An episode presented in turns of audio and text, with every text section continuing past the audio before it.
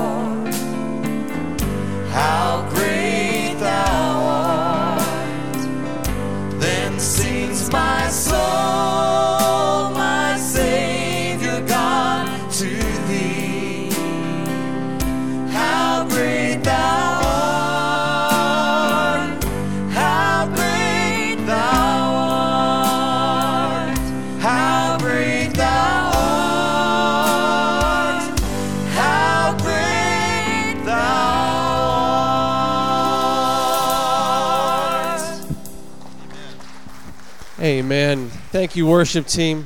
Would you pray with me this morning? Father, thank you that you are so good to us. You are so great, Father. Let that be our heart's cry this morning, Father, as we uh, take this week, what, what's been going on in our lives this week, Father, and we present it before you and we, we give you what you're worthy of, your worship. Father, help our hearts to cry out to you and to remember that you are great and you are so good to us, Father. Father, we pray for all of us here this morning, Father, that whatever we're going through, Father, we would just give it to you and open our hearts to listen to what it is that you want to tell each one of us, and then to, Father, just trust and walk and do what you're telling us to do. It's in Jesus' name I pray. Amen. Good morning, Sunset Hills Baptist. It's so good to have you here this morning with us in worship. Uh, we are so glad that you are here after a, uh, a, a, great night we had this week. With the, you see a lot of kids down here on the front row. We had lots of candy being given out Wednesday night. So if uh, the kids are jumping off the walls this morning, that's probably wise. There was a lot of sugar handed out. Thank you for everyone's participation in that. It was a great time for our church.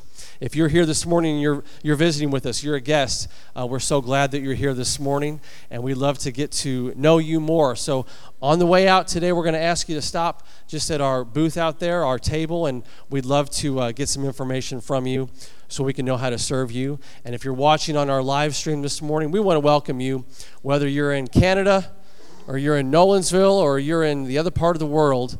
Uh, it's great to know that God is not just in one place, but He is everywhere all the time, as we were talking about this morning, right, guys? So uh, we hope that you uh, have a blessing this morning as you worship with us wherever you are. Worship team, continue lead us.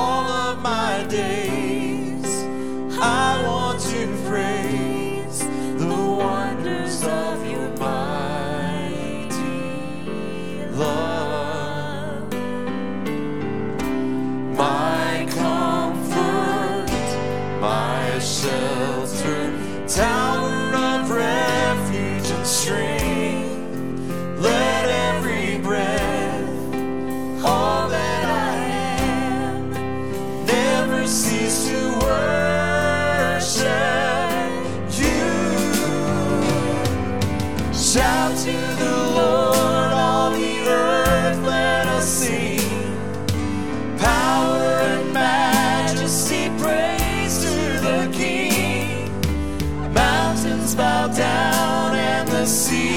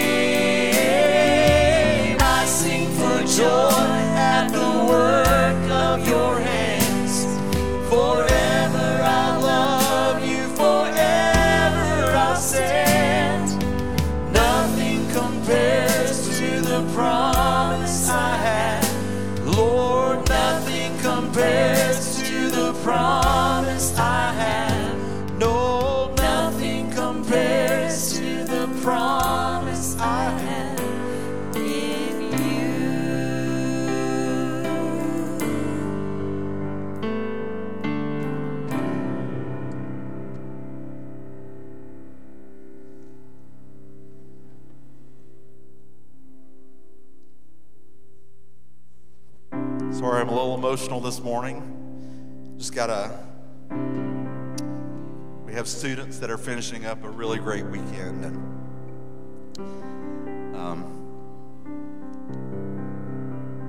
we had uh, we had five students that rededicated their lives a couple of days ago, and then last night a student for the first time that asked Jesus into their heart, and so still real raw for me this morning. And, um, these words are just touching my heart. So help me sing this morning, if you will. When peace like a river attendeth my way, when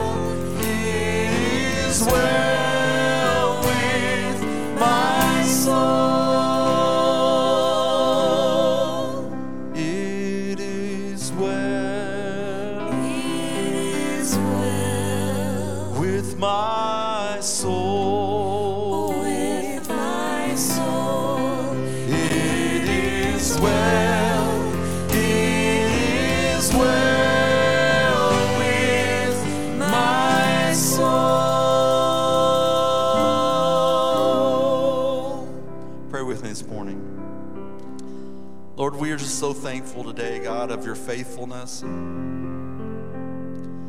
God, my prayer today is there that God, if there's someone that's just carrying a burden, around that God's just too heavy. That God, we would stand on that promise that you've said that, that if we'll just cast our burdens to you, that God, we don't have to carry those any longer. God, I'm just so thankful that you've been faithful this weekend, our student retreat.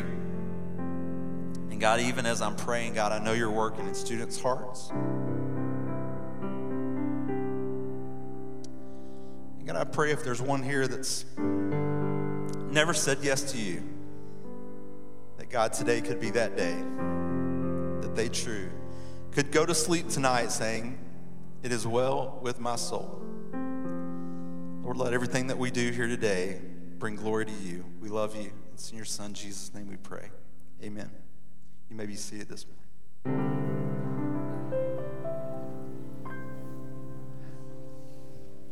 Not sure Kelly's going to make it back up to Smithville.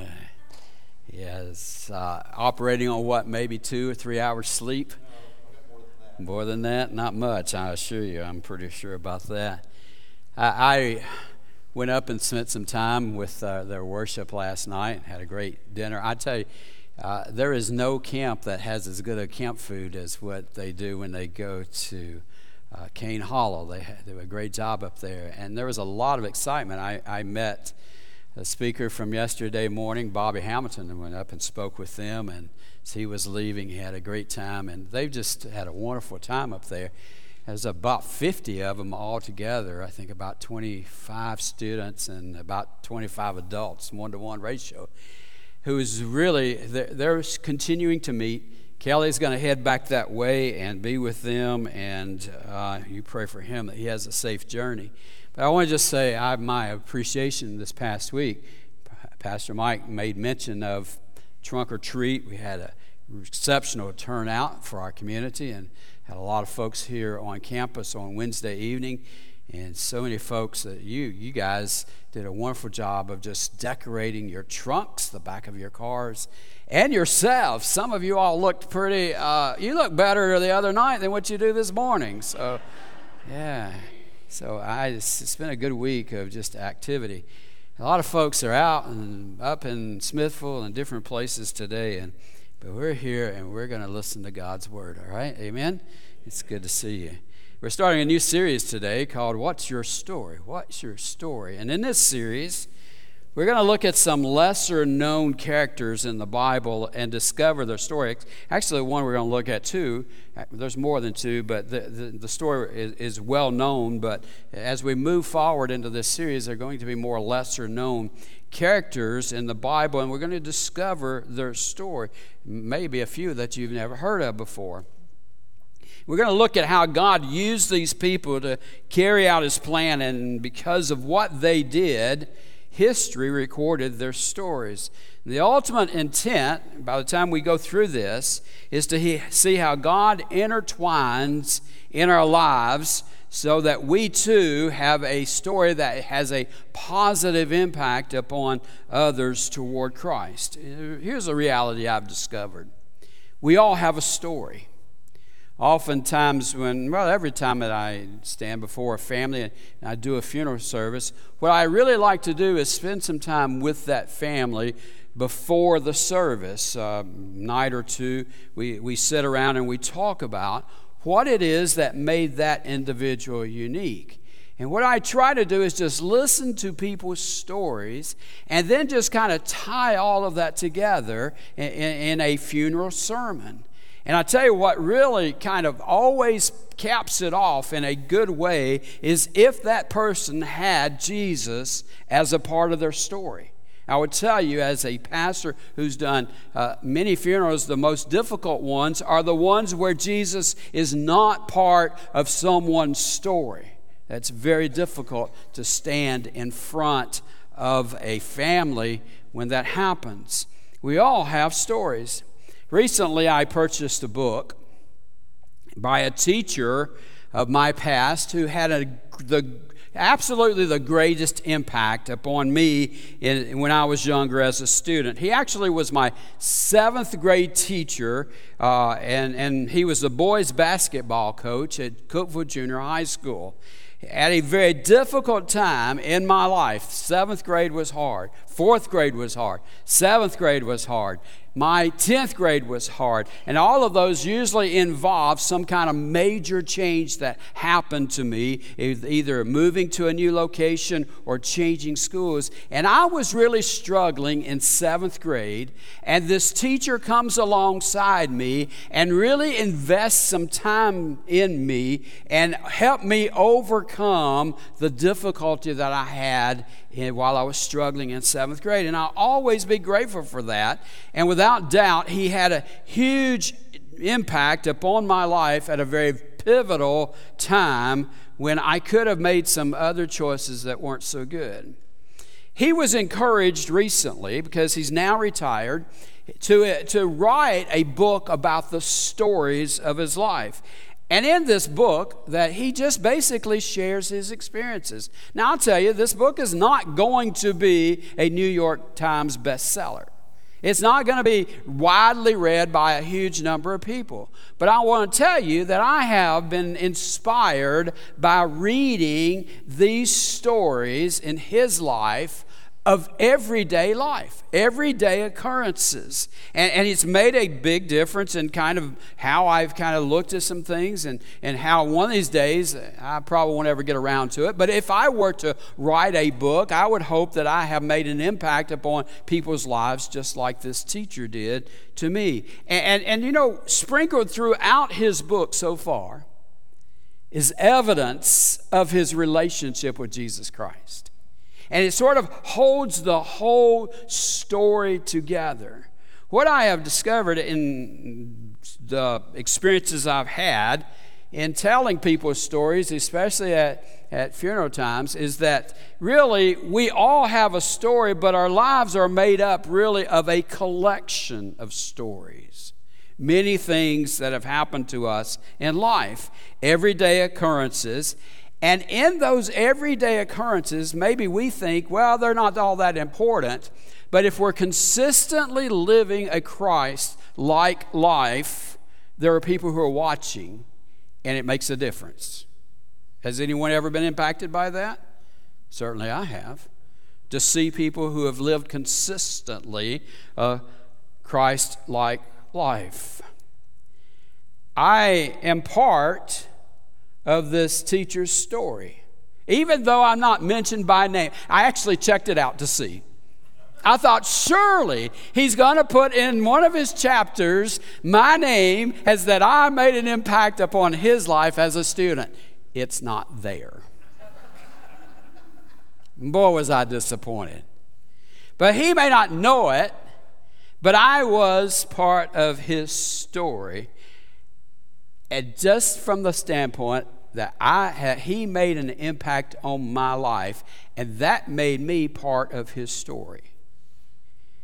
I believe this is true for all of us. We have a collection of stories that make up our bigger life story. And if you're a believer of Jesus Christ, then he is a part of your story. And all of our stories are unique and have the potential of touching someone else's life, maybe even multiple people. So, what we're going to do for the next several weeks is look at some of the people in the Bible whose stories have had an impact and learn some principles from them uh, that have the potential to change our stories so that we're able to impact other people's lives. Would you pray with me? And we ask that God blesses what we do today. Father, I do pray. First of all, I pray for your presence to be here through the power and the presence of the Holy Spirit. May He speak to us. And may He somehow use this sermon to uh, impact our lives as we look at other people of past history who had an incredible impact upon millions of lives. And yet they continue to because their stories have been uh, recorded in, in the pages of the Bible. And Father, I pray for the stories that are happening right now at Cane Hollow Retreat, for students who have been a part of hearing the gospel. Many have already made that decision to have a deeper commitment to with you. And I pray that it won't be just a, a hype of, of a weekend, that they come back and just totally refreshed and they go into their schools and they make an impact on, on other people because you have been a part of their story this weekend. Now, thank you for this new, uh, this person who came to Christ last night. Thank you that his story is now changed forever and ever because of what Jesus did. Now, Father, I pray that you just bless our time together. In Jesus' name, we pray. Amen. I call this sermon Perfect Timing. As we read in the Bible, there are many interesting characters, a lot of very intriguing kind of people. And if you've been around in church for many years, you, you most likely have heard, and either in a Sunday school lesson or from a pulpit, that the woman we, that we're going to talk about, she's found in the Old Testament. And our story begins around 470 BC, near the end of the great Babylonian captivity. And when you come across this woman in the Old Testament, Esther has got to be one of the most courageous one of the bravest individuals in the entire biblical account. Uh, the vast majority of the Jews uh, choose for some reason to stay in Persia rather than going to, to return to Israel. And at the center of the story is this very boisterous man of emotional extremes called Xerxes, a king He's well known in ancient times, and he has a huge empire, empire stretched from India in the east to Greece in the west. So the, so the record of Esther's life kind of spans a 10 year period of time. But one of the most interesting aspects of this, this book in the Bible called Esther in the history account is that God is never mentioned in the book. But yet, if you were to, if you look for him, he's all through it, and you can see how he is interacting, and you can't help but acknowledge that he's there and he's active. And he still is today. So let's get the setting a little bit more. Xerxes, the king of Persia, he's on the lookout for a new queen. There were many candidates, and Esther was one of them. Before the women would go in to meet the king, they were, they were groomed. I mean, this sounds almost kind of weird. Pampered and, and, perfumed and oiled. I mean, they were just uh, set up to look their very best. It was a process that many times took months and not days. and finally, Esther's turn came and she met the king. And immediately, it seems that Esther captured the attention of Xerxes. Pardon me, the text tells us that Esther was good looking. Now, I started to put in here and use a term that has been around racetracks for a while. you know, of a preacher who prayed a prayer all the way back to 2011. Y'all know the term I'm going to talk about? Yeah? Well, you've heard it probably prayed if you've gone to a race uh, where this pastor has prayed for the, the race. He, he says his wife was smoking hot, smoking red hot. I think that was it. And I was going to put that term in there, and I found I started reading and said, well, people are very critical of the fact that he uses that. But let me just say it anyway this uh, Esther was smoking red hot, just evidently. She caught the eye of the king, and she's beautiful. And the text tells us that Xerxes found her more beautiful and more desired than all the others. And once he meets her, the wait's over, all the competitors are set aside, and Esther becomes queen. All things considered, this is really quite phenomenal uh, because of uh, where Esther comes from very humble beginnings. As a child, she was orphaned. She was then raised by her older cousin Mordecai.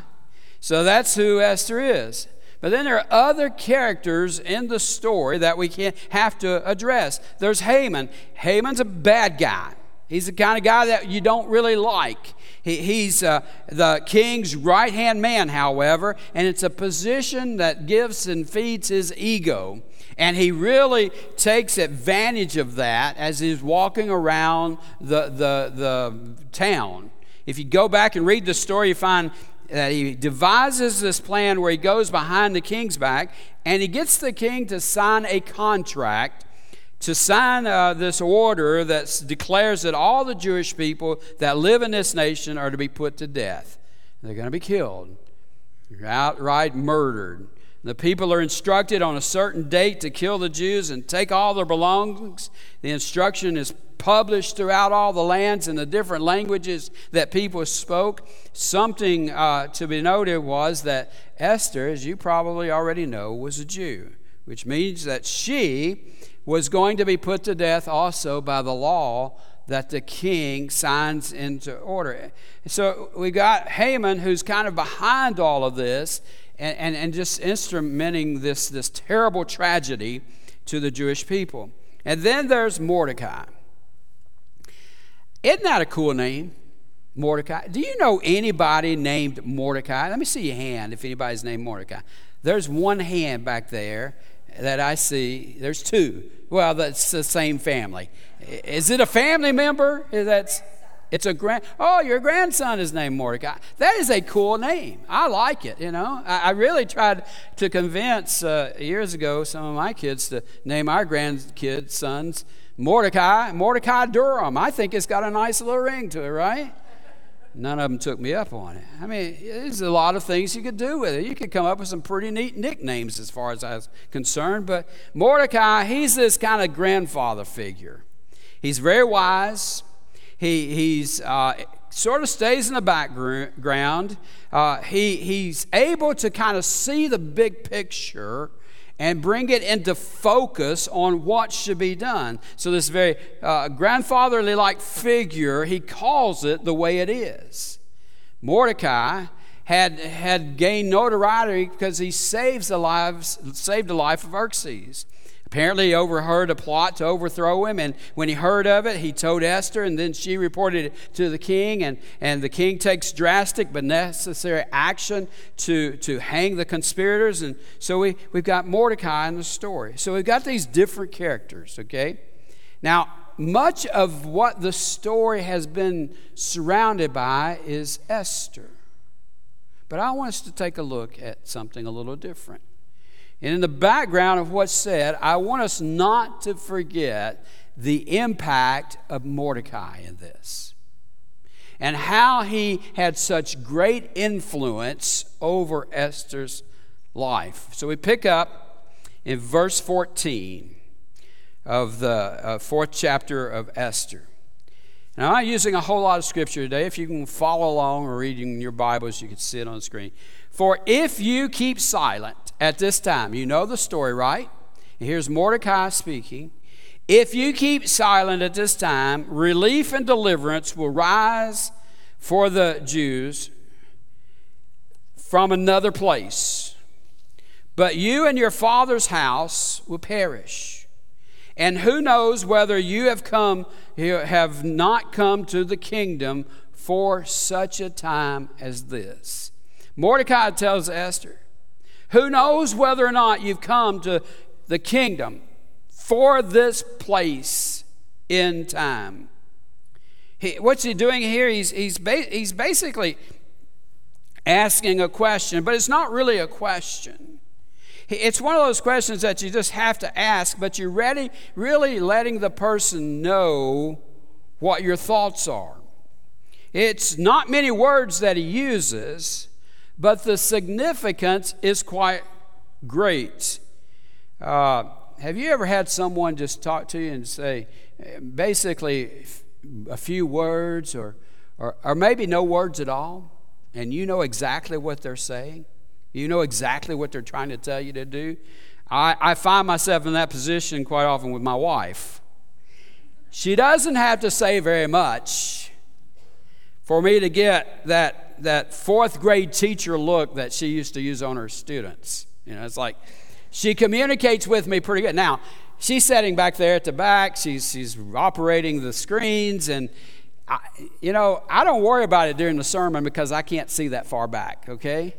But there are times when I get the message real clearly when she doesn't have to say it. For I, just an example is like uh, she, sometimes she, she will set the trash can out from under the, the kitchen sink and it's like she'll just set it in the middle of the floor. You know what that means? Steve, take out the trash. You know? She doesn't have to tell me. It's like, eh, eh, take out the trash. You know? And, I get the message. I understand that. Any of you guys know what I'm talking about? You know, it's like you get that. This is really sort of what Mordecai is doing. He, he's not having to say a lot of words.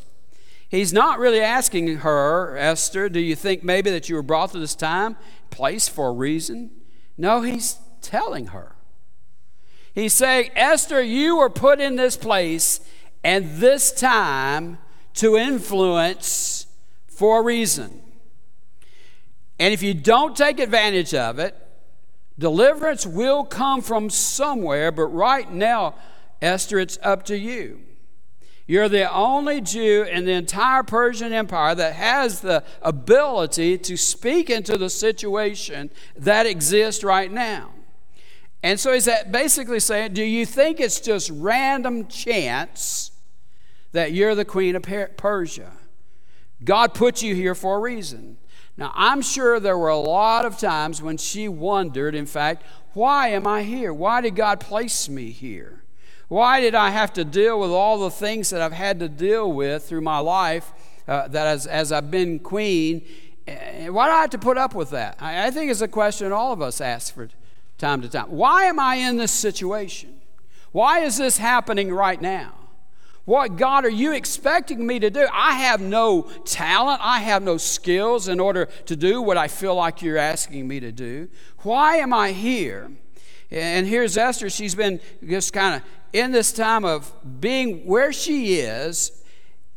And here's Mordecai saying, Esther, you have been positioned where you are, and it's perfect timing practically speaking, I wonder how often we're placed in those perfect timing situations. You know, uh, I, I believe with all of my heart that God places us at the right place at the right time. He's got a plan for each of us to be influencers of other people. I believe that this is an act of His perfect timing. And we have incredible opportunities before all of us, regardless of how simple we think our stories may be. In fact, I'm beginning to think that probably the people who have the greatest impact on others are those who live a very consistent life built on truth and are genuine people. Not a lot of fanfare around it. It's just are you going to be the same in your beliefs? Are you going to be the same person in espousing the, the truth, the truth? I'm talking about biblical truth. Are you going to be carrying that out throughout your lifetime? Will be people be able to see that, that you have done this consistently throughout your life. Now, I have had the privilege of being a part of this church now in November for 50 years. 50 years. There's a few people who've been around here longer than I, than I have. Okay? I'm not going to tell you their ages, they're just old. That's all there is. Okay?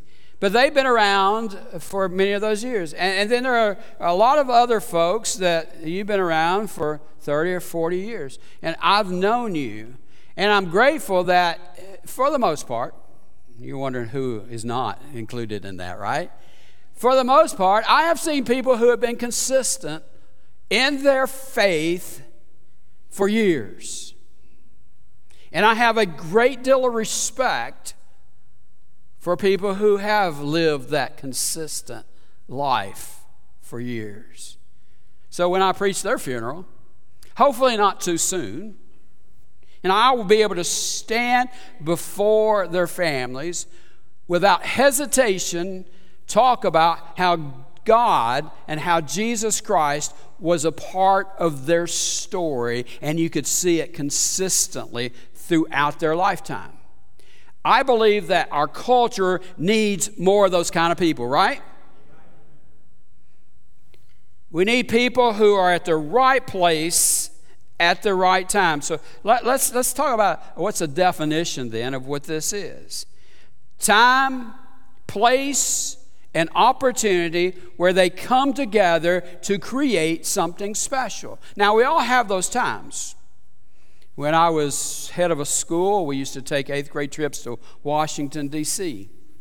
And I prided myself in trying to, to be at the right place at the right time. Not that I could be strategically doing it, but oftentimes I did take our groups and we would find ourselves at the right place at the right time. For instance, uh, in my lifetime, I've seen four different presidents, eh, personally, up front.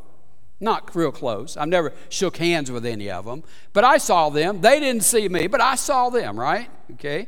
I've seen President uh, Carter way back years ago, back in the 70s. I, I saw President Reagan. I saw, he did wave at us as he passed by in his limousine. I saw President Bush, and I've seen President Clinton. And uh, regardless of what your politics are, I always thought it was cool to see a president, right? I don't know if you think that's cool or not, but I have. And, and Reagan, Bush, and Clinton, those presidents, were all examples of that perfect timing of where this happened the time, the place, and opportunity where they came together and created something special for me and those students that were, we were traveling with. We just happened to be at the right place at the right time. It wasn't orchestrated, it just came together that that happened. And it was really cool to see that. I believe that God gives us opportunities, but the difference is, you see, all of those other uh, seeing the presidents, except for one, was by chance, really. God gives us opportunities but the differences are that they are not by chance. That's important for us to know.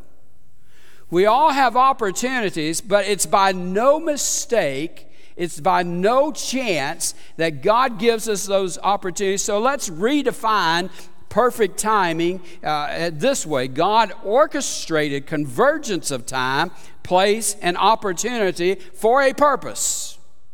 You see the difference? God orchestrates those places and those times, those opportunities, and there is reason why He does it. And we see this in this story. There are perfect timing moments that happen to each of us all those time, all the time. Have you ever been in one? Some of them are, hey, wow, this is amazing for me be, to be able to see this and experience it at this particular time. Now, I'll tell you, I think that, that what Kelly was so emotional about this morning was because he was experiencing one of those times when it was God orchestrated for him to be a part of what was happening there, and those students and those other adult chaperones that are up there coming together at a particular time, a particular place, and the opportunity for God to do his purpose in their lives. That is one of those times I'm talking about. And it happens to us all of the time, okay? But there are times when when we just kind of it just kind of sneaks up on us and, and we get to be uh, an observer of this and participate in this wonderful time. And i want to tell you they are really wonderful times when you experience that. You ever been there? You know what i'm saying? It's true. Oftentimes they may be life-saving. We see someone's life radically changed by what happens. But in many other situations it's not so astounding, not so dramatic. It's maybe caring for a coworker who's going through a very difficult time. It, it might be actually, and this is almost dangerous in today's time, if you see someone uh, that is, is, is really upset and you are able to speak in their lives Often I'm in and out of hospitals, as you well know. Many times I've run into people on an elevator. I don't know what's going on in their life, but it's really very evident that they've just received bad news about a family member. I experienced that myself just a few weeks ago. And I'll tell you, there have been opportunities where I've just said, I see you're visibly upset. Is there something I can pray with you about? It's one of those God moments, a perfect timing, a play, time, place, opportunity that we're able to speak His purpose into someone's life. And I believe that every believer in Jesus Christ if we'll look for it, we will have those opportunities that will come up in our life. Not a huge thing, like I said, but oftentimes in just the routine things we do. Perfect timing. But what happens sometimes when we're placed in those situations is we fail to act on them. Maybe because of fear, or insecurity or inconvenience, or maybe we're just too busy to stop and notice and see someone.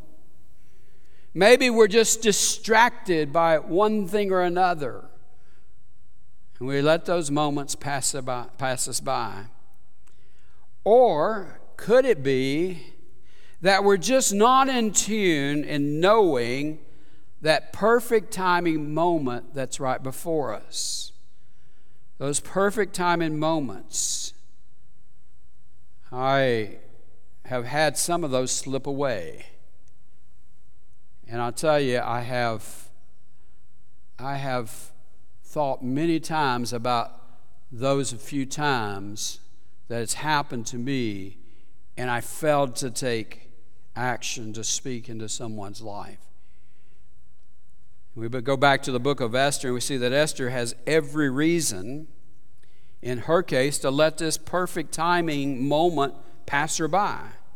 She's been positioned to make a difference, but she has to great risk involved in doing so. She's got this opportunity to, to, to really just put it out there and make an impact for her, her, her people and Mordecai is very clear in bringing this out and encouraging her to do so. This is a real time. Mordecai is saying it's not a time to be safe. It's not a time not to take risk. Uh, you're, guess what? If you don't take the risk, I'm not going to escape the king's edict. And I got another news for you. Neither are you and your family. So, this is not a time that you can back off from it. She's not going to escape it. Actually, the most dangerous thing she could do is to do nothing.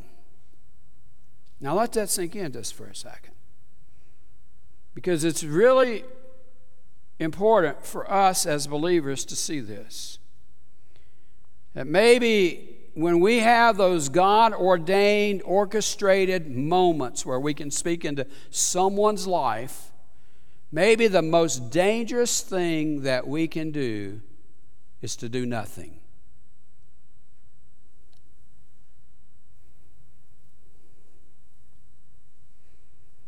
You see, Esther knew that in order for her to save her people, that would require her to go have a meeting with the king. In order to do that, she's going to have to go into the inner court where the king was. And everybody knew, the Bible tells us in chapter 4, verse 11, it says "It's all the king's servants and all the people of the king's province know that if any man or woman goes to the king inside the inner court without being called, there is but one law to be put to death, except the one to whom the king holds out the golden scepter so that he may live. But as for me, I have not been called to come into the king these 30 days. Isn't that a scary place to be? Yeah. I need to go see my husband. I need to go see the king. But if the king doesn't approve and you don't find favor, then you're put to death. She understands that. She just can't enter his presence without uh, an invitation. You can't just go, hey, excuse me, I'm the queen. I need to talk to the king. You, you don't get that privilege. You know? Or what if you show up? You're just a, you're, and, and he's having a bad day. If you appeared without being invited, you have, you have to be immediately pardoned or found favor with, or you're going to be executed. She understands that. So, really and truly, we stop and think about it. Esther has every, every right, every reason not to step into that moment.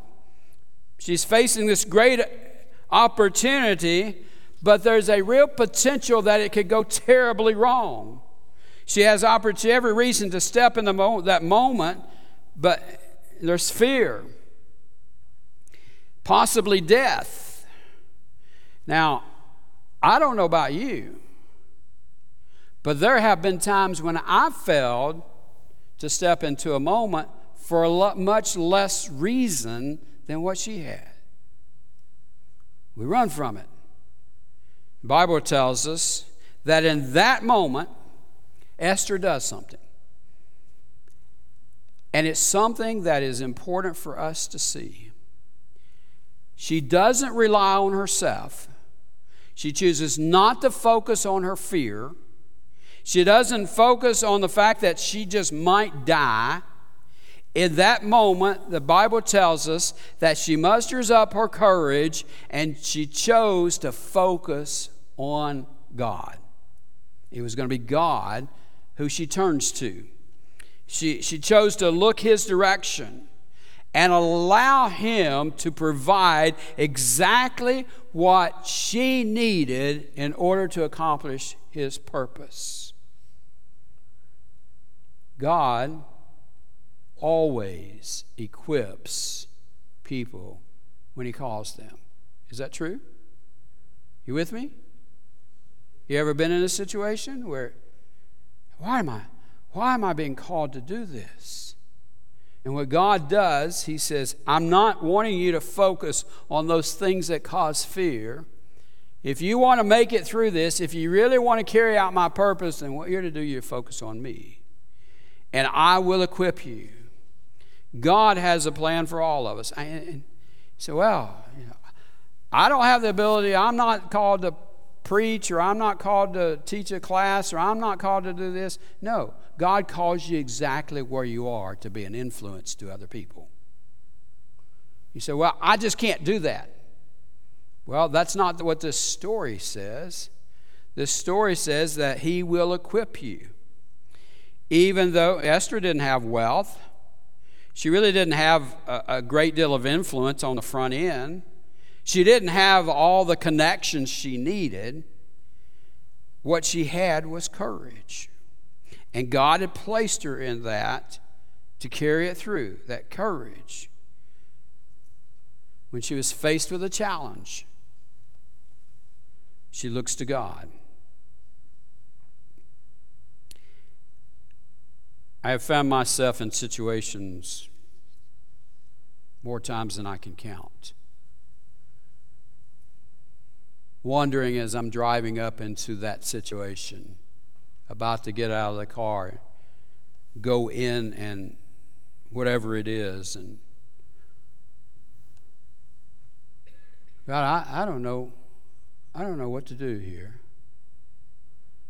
I have no idea what to say. I don't, know what I'm facing. And all I have at that moment is to say, Give me what I need at that particular time. I faced that a couple of weeks ago when I conducted the funeral service for my mom.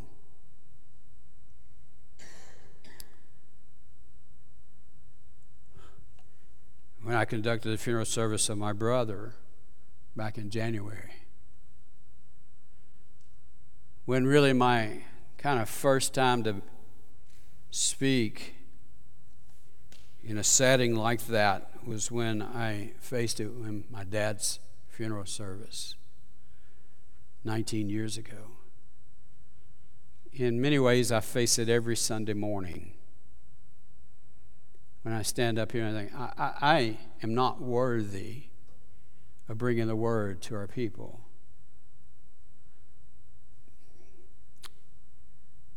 And in those situations, I just have to rely on God. Would you use what's said today, not for my purpose, but for your purpose? And I'm convinced that in our culture today, it's going to the people that are going to make the difference aren't people who are standing behind pulpits but it's going to be the people in everyday life situations. The further our culture gets from who God is, the darker it's going to become. And when it gets darker, you know this, the light shines brighter. And the church is to be the light. It's been that way from the very beginning of New Testament days. And it's always going to be that way. Culture has nothing to offer in terms of hope. Culture has nothing to offer in terms of eternity. Only Jesus Christ is the true light and the true Savior of the world. And our culture needs people who have this the courage to act. We must have the courage to act. So many times, I believe the believer is silent in the presence of evil. We sense that something's wrong. We sense and know that something needs to be done. We know that we should say something too often we stay quiet.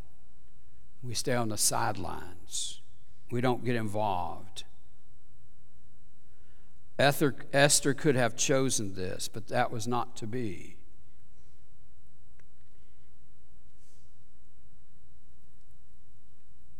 Somehow I think we have lost the idea as God's people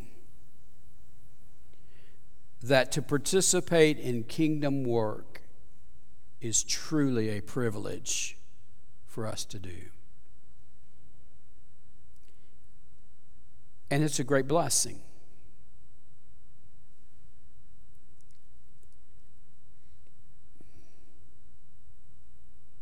That's why Kelly was so emotional this morning. He, he's experiencing that blessing.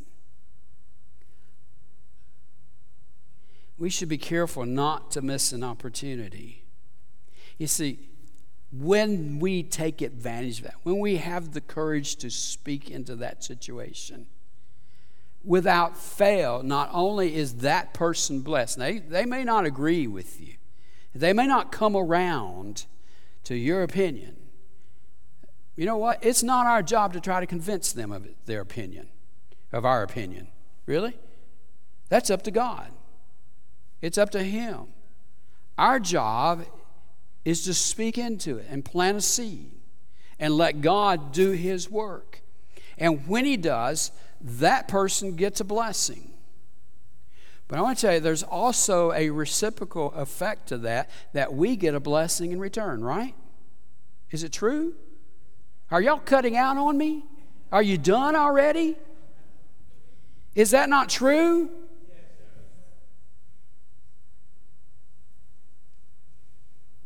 Don't miss God's blessing. Here's the second thing I think we need to keep in mind God has us in the right place at the right time to bring about his purpose. He has placed believers and the church to bring about a purpose. You read the story, you finish it, you observe that there's no coincidences coincidences in the characters that are listed in this story. I believe that God has and uses every situation that we encounter ultimately for His purpose. I understand there are times when we're going through those situations that they're not very pleasant. In fact, they're just plain old hard at times. But there, God can always use a crisis to bring about His purpose. It's no coincidence that you work where you do or that you live where you do. It's not dumb luck that you have the relationships that you have. God doesn't allow anything in our lives by accident. Every situation has a greater purpose, even though we may not see it in the moment.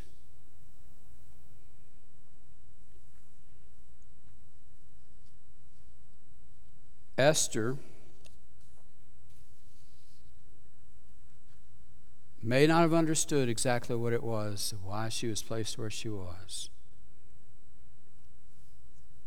But finally, she understands, after having the courage to do it, the purpose of it. And one of the things I think you want to come back to was as she was trying to decide this, she wasn't in it all by herself she had Mordecai who was encouraging her. He was saying, You need to do this. You need to step. He, he basically was holding her accountable, which is really one of the things that we need to do as a church is hold each other accountable to do the purpose of God. We too are not alone in trying to participate in these God orchestrated opportunities. We have each other to encourage.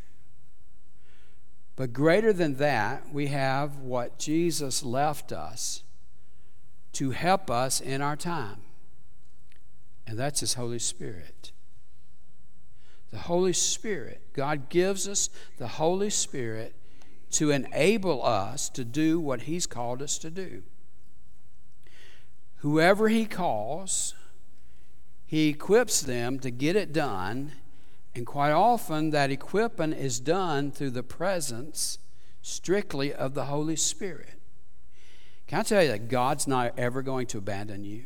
Uh, you know that, right? I mean, there's scriptures that talk about that. You probably can, you're very familiar with it. God does not abandon his people, ever. He won't leave you alone no matter what you're facing.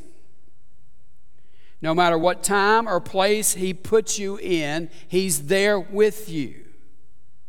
It's the perfect timing that God orchestrated convergence of time, place, and opportunity for a reason, and that's His purpose. But the question is this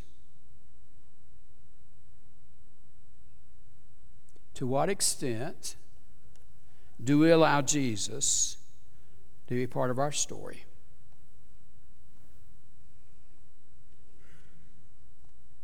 I'm going to do a sermon soon on this. And I'm going to give some homework when I do this. It, it, it's coming. And now everybody will quit coming because you don't want to do homework. But I want to tell you, it's going to be a very serious sermon, very serious question. You know, as believers, we're called to be different from the world, right? Right? Is that right? You believe that? Are we to be different? Yeah.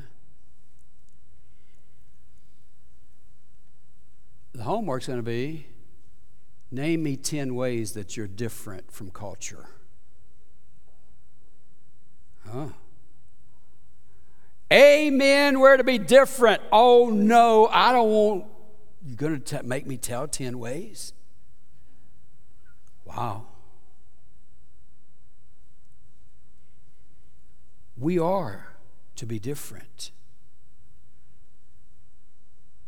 We're to realize that God has a purpose and He has a plan that is bigger than us, that we can no way achieve it without Him being a part of it. So, to what extent is Jesus part of your story?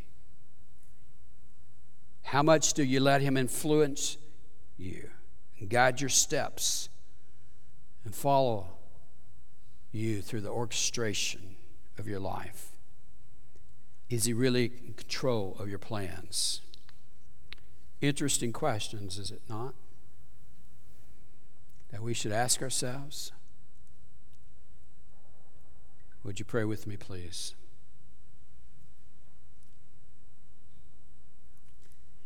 Really my desire, Father, that Jesus becomes a part of every person's story.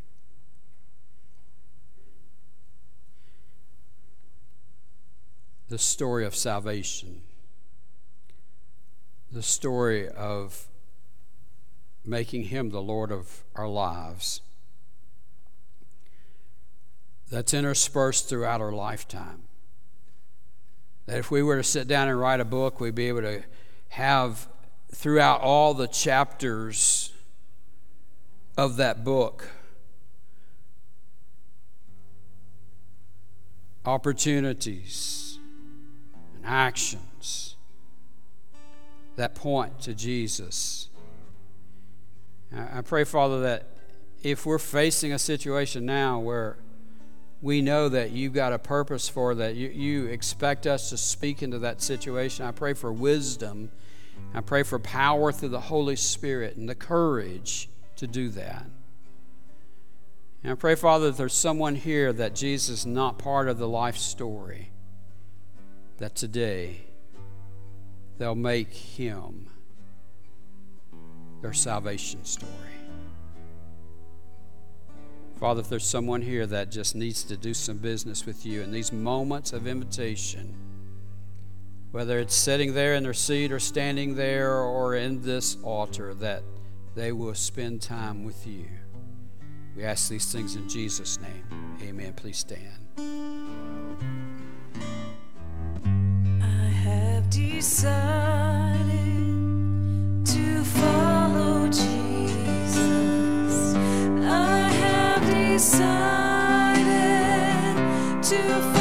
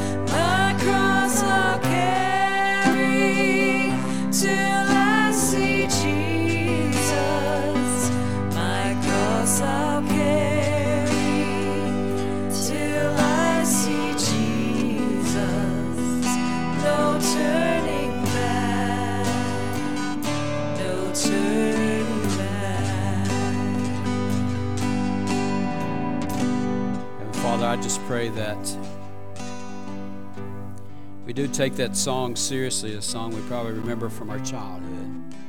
And when you're leading us into those situations that may be uncomfortable, that takes courage, that we'll decide to follow you, follow Jesus.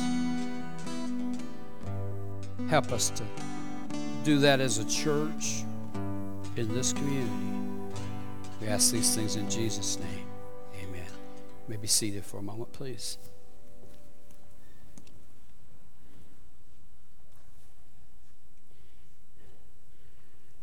I have some announcements. I think if we just run them on the screen, I'll use the screens to do that.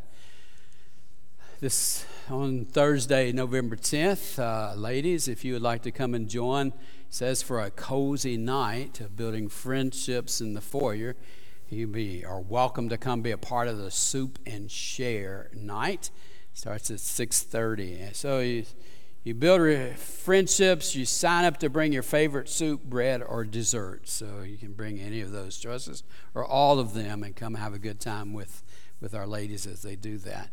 Out in the foyer, there is a section of uh, floor set up, and you'll see a sign that, that looks just like that.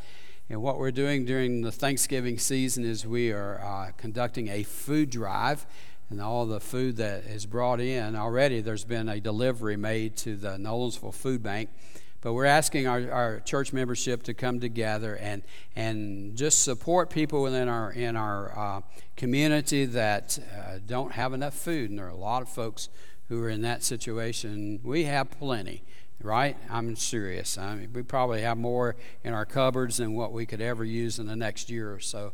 So we're just asking you to bring, don't bring your old worn out stuff though. You know, it's like make sure it's still in date but uh, just a lot of folks are responding. Uh, There was a big box for that came in the uh, um, was delivered to the church the other day, and and I got excited. Had my name on it. I don't know who it was sent by.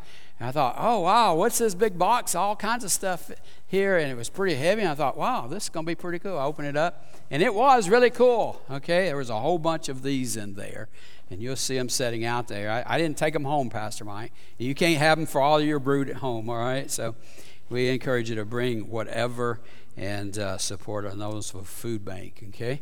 What else? We got some other stuff. Trunk or treat. You going to talk about that? Yeah, I already uh, mentioned it, but you can. Man, talk. thank y'all. ahead. Thank y'all so much for what y'all did this week with the trunk or treat. Had over 250 uh, adults and, and kids here. We're going to show a quick video just really uh, to sum that up for uh, any y'all that weren't here.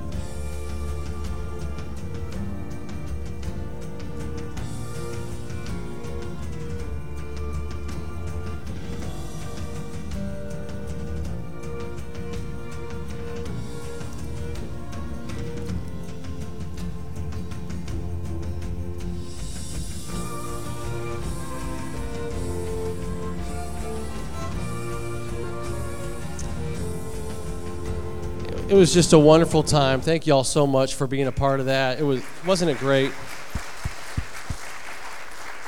We had people dressed up, Pastor Steve. I'm sure you saw. We had a lion tamer here.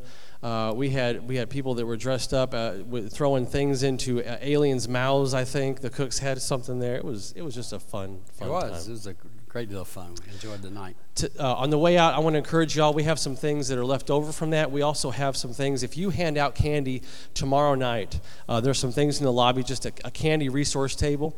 Uh, some of the candy has our names on it. You can feel free to take those and hand those out. There's also some gospel tracts you can hand out, as well as God's promises. These are just little strips. You cut them off and you wrap them around your candy, and so kids and families will know the truth about Jesus that God loves them. So those are out on the tables for when y'all are dismissed this morning. Feel free to grab a lot of those. And if you'll walk past and you'll see the there's a big container full of coats for the coat drive that folks have brought in. Thank you so much for doing that. A lot of folks will stay warm because of coats. Okay, if you can say it's great to be a Tennessee Vol, would you please stand? The rest of you, oh my goodness. Everybody, all you people are standing and go home. The rest of you, you got to stay here for a long. I hope you have a good afternoon. God bless you guys. Hi, good morning. This is Kelly. I want to take a moment to personally thank you for joining us for today's live stream. I hope today's message was encouraging and inspiring for you. You know what? We would love to hear from you. If you're here today and you made a decision for Christ, or maybe you just have a simple prayer request, we would love to know about that. You can text the word prayer to 615 776 1807. One of her pastors will be back in touch with you. Hey, if you're in the neighborhood, we'd love to see you in person. You can join us for life groups at 9 a.m. or blended worship at 10 a.m. And let me say this from your youngest family member to your family member that has the most years of life experience, we have a place for you. You know, I believe that we're living in unprecedented times. People all around us are looking for sources of hope, and you and I, that hope is found. We have a God who loves us, and He wants to meet us right where we are. But you know what? He loves us too much to keep us there. So come and join us, whether online or in person. We would love to shake your hand, give you a smile, and uh, do life with you here at Sunset Hills. Have a great week, everybody.